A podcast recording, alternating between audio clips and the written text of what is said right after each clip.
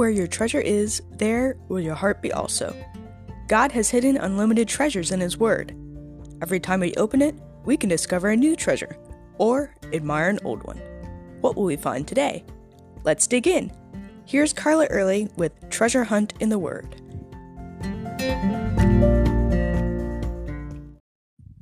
Technology absolutely amazes me. When I went off to college, long distance calls costing 10 cents a minute on the weekends and letters with a 29 cent stamp kept me in touch with my family. As I graduated college, my dad and I discovered email.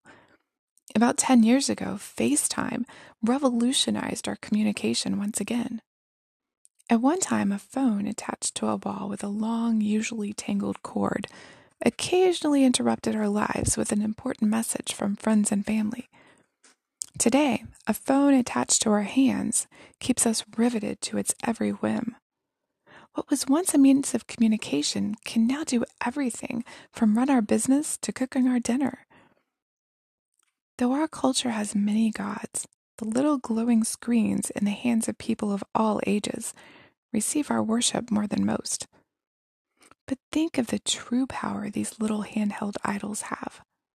Mine's telling me right now that it needs to be plugged in to get recharged. However, even at 100%, it's strictly limited to my knowledge of how to work it. And that's severely limited. And in a crisis, I might use it to find help, but no matter how devoted I am to it, it cannot help me on its own. If you think about it, compared to the Lord our God, that thing is absolutely worthless. Jeremiah would agree. In Jeremiah 10 10 through 16, he vividly compares the true and living God with the idols of his day. He says, But the Lord is the only true God. He is the living God, the everlasting King. The whole earth trembles at his anger. The nations cannot stand up to his wrath. Say this to those who worship other gods Your so called gods, who did not make the heavens and earth, will vanish from the earth and from under the heavens.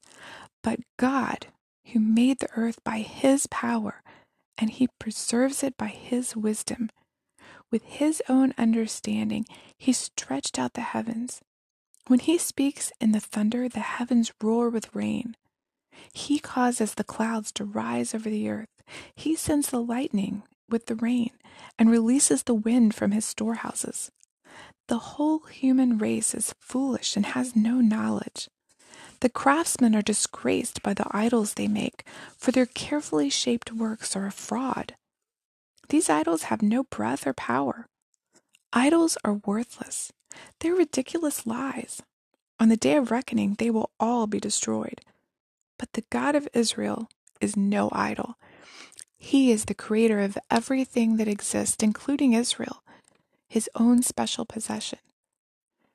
The Lord of heaven's armies is his name. You know, in comparison to our God, cell phones or anything else that we put before the Lord in our lives won't last. Jobs come and go, cars get old and junky, people die or move away, and how many different cell phones have you had over the past 10 years?